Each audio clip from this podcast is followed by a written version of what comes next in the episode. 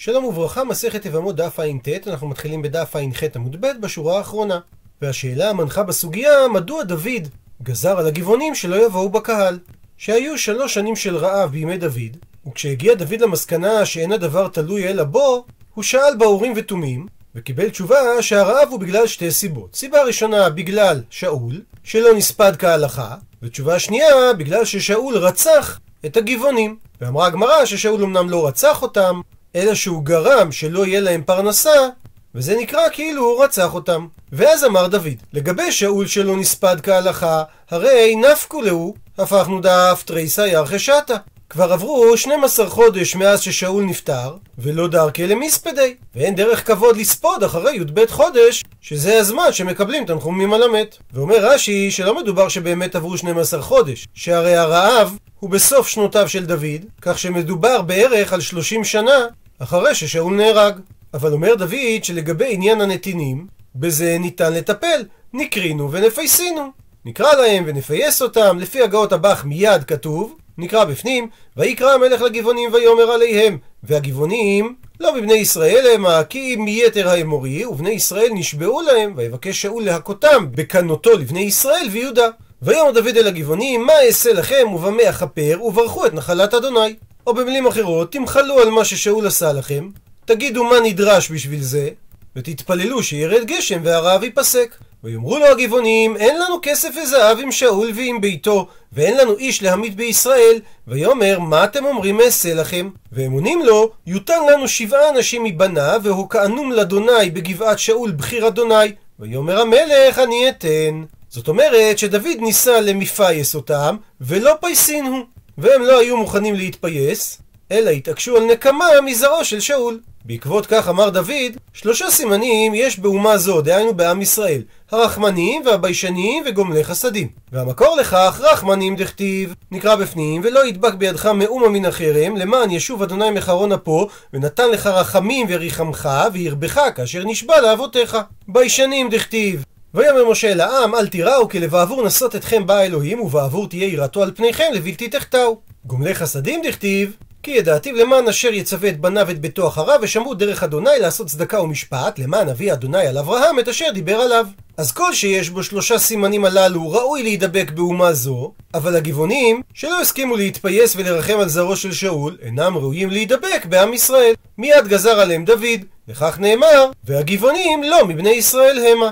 וממשיכה הגמרא ודורשת את הפסוק הבא ויקח המלך את שני בני רצפה בת איה אשר ילדה לשאול, את ארמוני ואת מפיבושת, ואת חמשת בני מיכל בת שאול, אשר ילדה לאדריאל בן ברזילי המחולתי. ושואלת הגמרא, מה ישנהני? במה שונים שבעת אלו, שדווקא אותם מסר דוד המלך לביצוע הנקמה של הגבעונים? עונה על כך אמר אבונה, העבירום לפני ארון, כל שארון קולטו למיטה, כל שאין ארון קולטו לחיים. שארון הברית היה מעין מגנומטר, וכאשר העבירו לפניו את זרעו של שאול, הוא סימן מי צריך ללכת למיטה. כשהיה כך מיטיב רב חנה בר קטינה, שהרי כתוב ויחמול המלך על מפיבושת בן יונתן בן שאול, ולפי הסברו של רב הונא, איך זה קשור לחמלה של דוד המלך? הרי זה תלוי בארון הברית, שכיוון שהוא לא קלט אותו למיטה, לא מסרו אותו לידי הגבעונים. ואם כך, מהי חמלתו של דוד? מתרצת הגמרא שחמלתו של דוד שלא העבירו לפני ארון הברית. מקשה על כך הגמרא, וכי משוא פנים יש בדבר?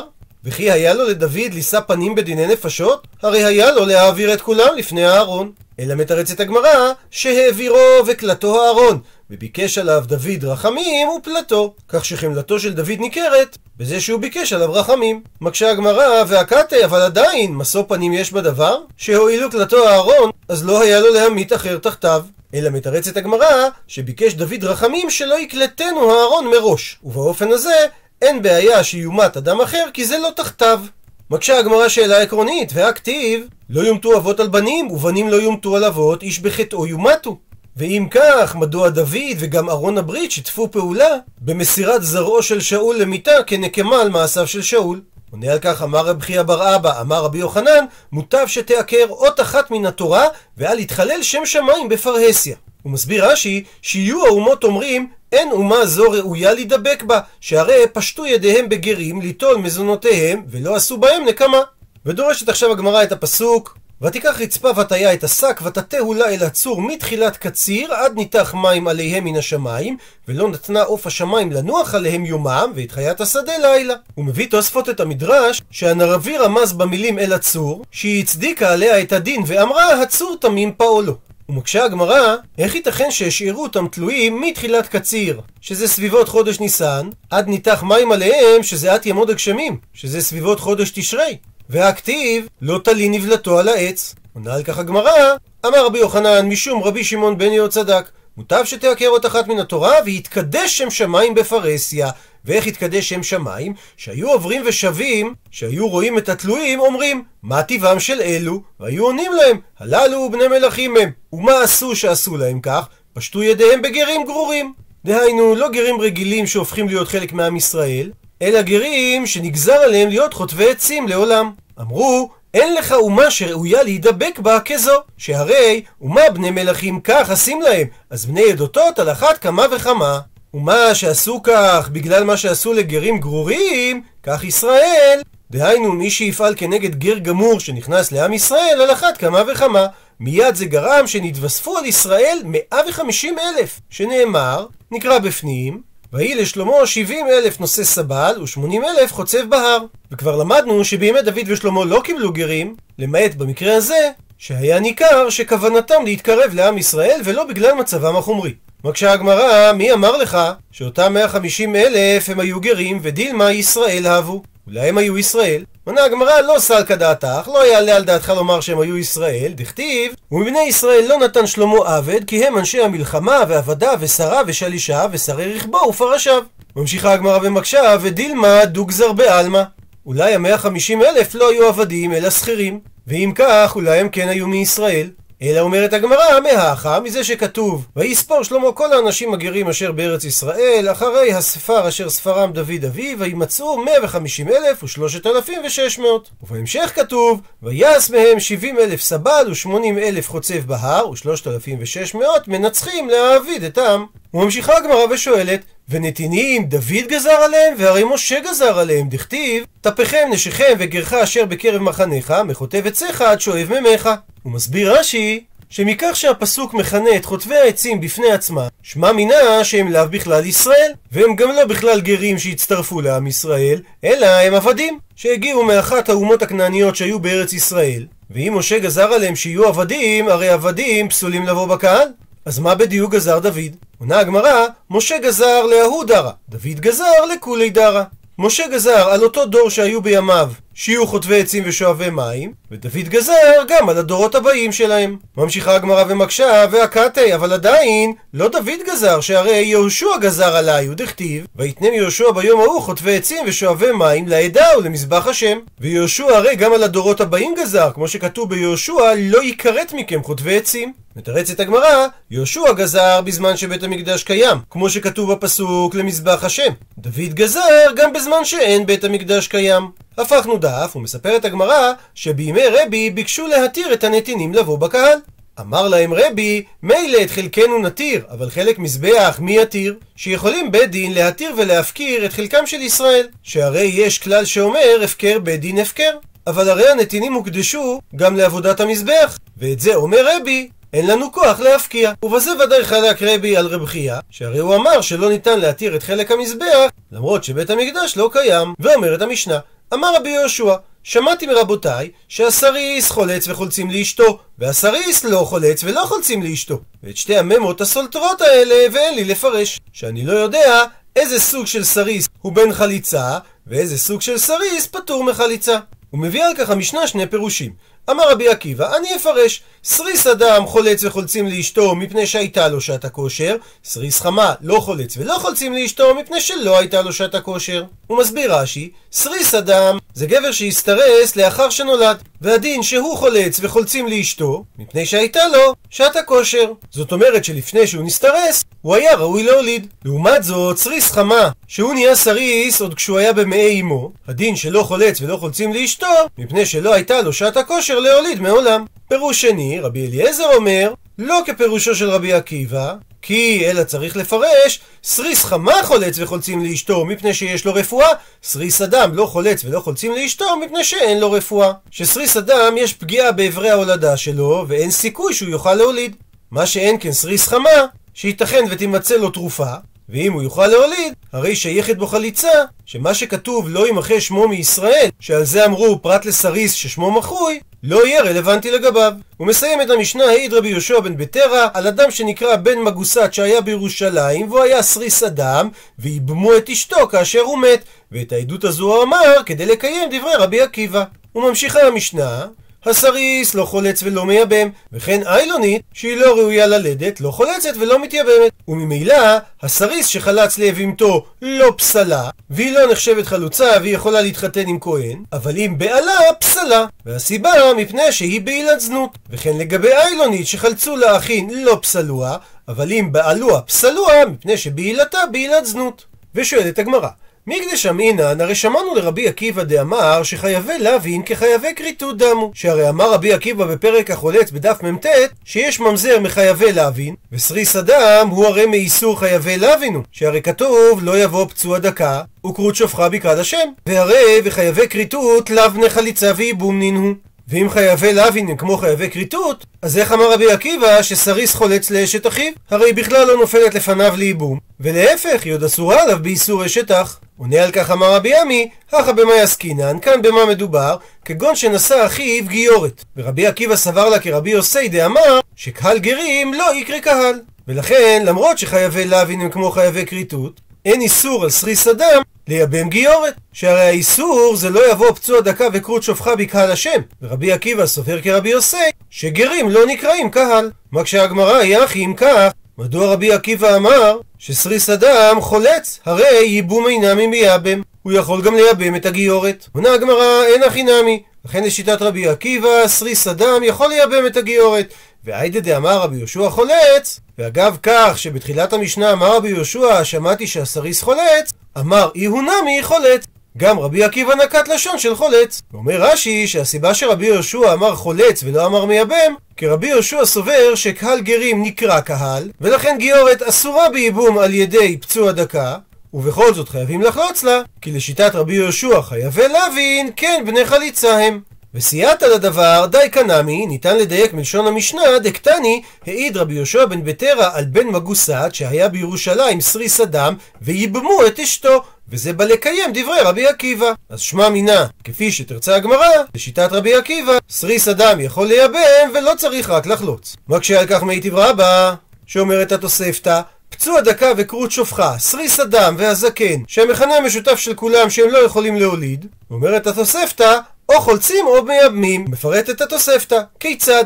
מתו אותם האנשים, ולהם היו נשים, ולהם לנפטרים יש אחים, ועמדו האחים ועשו מאמר בנשותיהם של הנפטרים. או ונתנו גט, או שחלצו, אז מה שעשו עשו. כלומר, מה שהם עשו הועיל, כך שאנשים צריכות גט למאמרן, או אם הם קיבלו גט, הרי אסור שוב ליבמן, ואם בעלו, הרי קנו אותם לנשים מדין ייבום. ובמקרה ההפוך, שמתו האחים של האנשים הללו, ועמדו הן ועשו מאמר בנשותיהם של הנפטרים, או ונתנו גט, או חלצו, אז מה שעשו עשו, שיש תוקף למה שהם עשו, והם צריכות גט למאמר, או אם הם נתנו להם גט אז אסור שוב ליבמן, ואם בעלו הם קנו אותם לנשים, אבל ואסור לקיימן, משום שנאמר לא יבוא פצוע דקה וכרות שופחה בקהל השם. עד לכאן לשון התוספתא, ומדייק רבה, עלמא, זאת אומרת שבקהל עסקינן. ולא בגיורת, שהרי אמרה התוספתא שאם בעלו קנו ואסור לקיימן. והברייתא לשיטת רבי עקיבא, שהרי כתוב סריס אדם חולץ וחולצים לאשתו, שזה כדעת רבי עקיבא במשנה, ואם כך חוזרת השאלה שאיתה התחילה הגמרא, שהרי לרבי עקיבא חייבי להבין הם כחייבי כריתות, וחייבי כריתות הרי הם לא בני חליצה וייבום. ואם כך, לשיטת רבי עקיבא, מדוע סריס אדם חולץ ומייבם? אלא אמר רבא, שצריך להעמיד את שיטת רבי עקיבא במשנה, כגון שנפלה היבמה לו קודם שהוא נעשה סריס, ולבסוף הוא נפצע והפך להיות כרות שופכה. אז כשהיא נפלה לפניו היא הוזקקה לייבום, כך שגם אחר כך כשהוא נפצע, היא עדיין צריכה חליצה כדי להפקיע את זיקת הייבום. מקשה על כך אמר ליה אביי, וליתי איסור פצוע ונידחי עשה דייבום. שיבוא האיסור של פצוע דקה, וידחה את העשה של מצוות הייבום, שהרי מי לא תנן, האם לא שנינו בדף קט לגבי אישה גדולה שנפלה לפני הבעל של אחותה הקטנה לייבום? רבן גמליאל אומר במקרה כזה, שאם מיאנה הקטנה מרצונה, הרי מיאנה, והיא כבר לא נשואה ליבם, והוא יכול לייבם את אחותה הגדולה. ואם לאו, תמתין הגדולה עד שתגדיל אחותה הקטנה, ותצא הלזו משום אחות אישה. עד לכאן לשון המשנה, ומדייק אביי, עלמא, זאת אומרת, שאת איסור אחות אישה ודחי, שלמרות שבשעת הנפילה לייבום, האחות הקטנה נשואה רק מדרבנן ליבם, כך שמדאורייתא, האחות הגדולה יכולה להתייבם. ואמר רבן גמליאל, שמחכים שהאחות הקטנה תגדל, ויחולו הקידושים שלה מדאורייתא, ואז תפקע זיקת הייבום משום אחות אישה. הרי שאיסור אחות אישה חל אחרי זיקת הייבום ודוחה את זיקת הייבום. אז הכא נמי, גם כאן, שנפלה לו לייבום ורק אחר כך הוא הפך להיות כרות שופכה, ניתי איסור פצוע ונידחי. שיבוא איסור פצוע דקה וידחה את זיקת הייבום. ולכן נדחתה תשובתו של רבא, אלא אמר רב יוסף, שצריך להעמיד את המשנה שקודם האיש נפצע והפך להיות כרות שופכה, ואחר כך היא נפלה לו לייבום. ומה שהקשינו על כך, שהרי לרבי עקיבא חייבי לאווין כמו חייבי כריתות, האי תנא, התנא של המשנה, הך תנא דבר רבי עקיבאי, הוא אותו תנא מבית מדרשו של רבי עקיבא, דאמר מחייבי לוין דשאר, הווי ממזר, מחייבי לוין גרידי לא הווי ממזר. שממזר נוצר רק משאר בשר שהוא באיסור לא יבוא. ולא כשיטת רבי סימאי, שאמר שמהכל היה עושה רבי עקיבא ממזר, חוץ מאלמנה לכהן גדול. כך שלפי התנא של המשנה שלנו, מחייבי לוין סתם ולא מחמת שאר, דהיינו שהם לא קרובים זה לזה, לא הווי ממזר. והאיסור על סריס אדם זה איסור לאו שהוא לא קשור לאיסור קרובה, ולכן אמר רבי עקיבא שסריס אדם חולץ. וממשיכה הגמרא ושואלת על הנימוק שאמר רבי עקיבא, שסריס אדם חולץ וחולצים לאשתו מפני שהייתה לו שעת הכושר, והרי יקרא כאן, על המקרה של המשנה ניתן לקרוא את הפסוק, נקרא בפנים, ואם לא יחפוץ האיש לקחת את יבימתו, ועלתה יבימתו השערה אל הזקנים, ואמרה, מעין יבמי להקים לאחיו שם בישראל, לא הווה יבמי. זאת אומרת שמטרת הייבום זה להקים לאחיו שם, והא לאו ברכי הוא, והרי הסריס לא יכול להקים שם לאחיו. אז מה זה משנה שהייתה לו שעת הכושר פעם? עונה על כך אמר רבא, אם כן, אין לך אישה שקשרה ליבם, שלא נעשה בעלה סריס חמה שעה אחת קודם למיטתו. שאם אתה אומר שמסתכלים על המצב הנתון, ולא על שעת הכושר שהייתה לו פעם להוליד, הרי אין לך אישה שקשרה ליבם, שהרי כשבעלה גסס, הוא היה במצב של סריס חמה, במשמעות של סריס מחמת חום ייסורי הגסיסה. והרי אשת סריס לא נופלת לייבום. אלא בהכרח, אומר רבא, שאנחנו לא מתייחסים למצב הנוכחי בלבד, אלא לוקחים בחשבון האם הייתה לו שעת הכושר להקים שם לאחיו. ומקשה הגמרא לרבי אליעזר פירוקא דרבא פירכא היא. התירוץ שענה רבא זה בעצם קושייה לשיטת רבי אליעזר, שהרי רבא הוכיח ששעת כושר להוליד מגדירה את האדם כבעל יכולת הולדה, ואם כך, מדוע אמר רבי אליעזר במשנה שסריס אדם אין חולץ, כי לשיטתו לא מועילה לו שעת הכושר שיכול היה להוליד. והרי ודאי, כמו שאמר רבא, סריסות שנגרמת לפני המיטה אין לו רפואה. ובכל זאת מצינו שנשים מתייבמות משום שעת הכושר שהיה לבעל לפני שהוא גסס, כך שהיא לא נקראת אשת סריס. מתרצת הגמרא, הטם כחישותא דאתחילה בי. שם בשעת הגסיסה הוא לא יכול להוליד לא בגלל שהוא סריס, אלא שהמיתה מכחשת כוחו. ולכן אשתו נופלת לייבום, וזה לא סותר שלפי רבי אליעזר, סריס אדם שאין לו רפואה, לא חולץ למרות שהייתה לו שעת הכושר.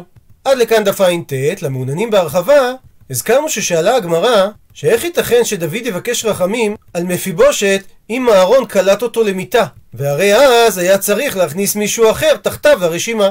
ונקרא את דברי המארי בן לב שאותם מביא השח בחושן משפט סימן קס"ג, והמארי בן לב, הלא רבי יוסף בן דוד אבן לב, שהיה מחכמי סלוניקי שבאימפריה העות'מאנית במאה ה-16. הוא נודע בישויותו התקיפה ובפסיקת הלכה בלתי מתפשרת. בפסיקה כזו, כנגד אחד מעשירי העיר, הביאה עליו אסון.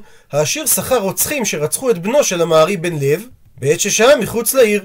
וסמוך לאסון זה אירע למארי בן לב אסון נוסף, בן השני שלו טבע בנחל בעת טבילה לכבוד שבת. אסונות אלו, ובנוסף מחלוקות עם חכמי העיר, גרמו לו לעקור מסלוניקי להתיישב באיסטנבול, בה הוא שימש כראש ישיבה תחת חסותה של דונה גרציה נשיא, עד מותו בשנת ש"מ.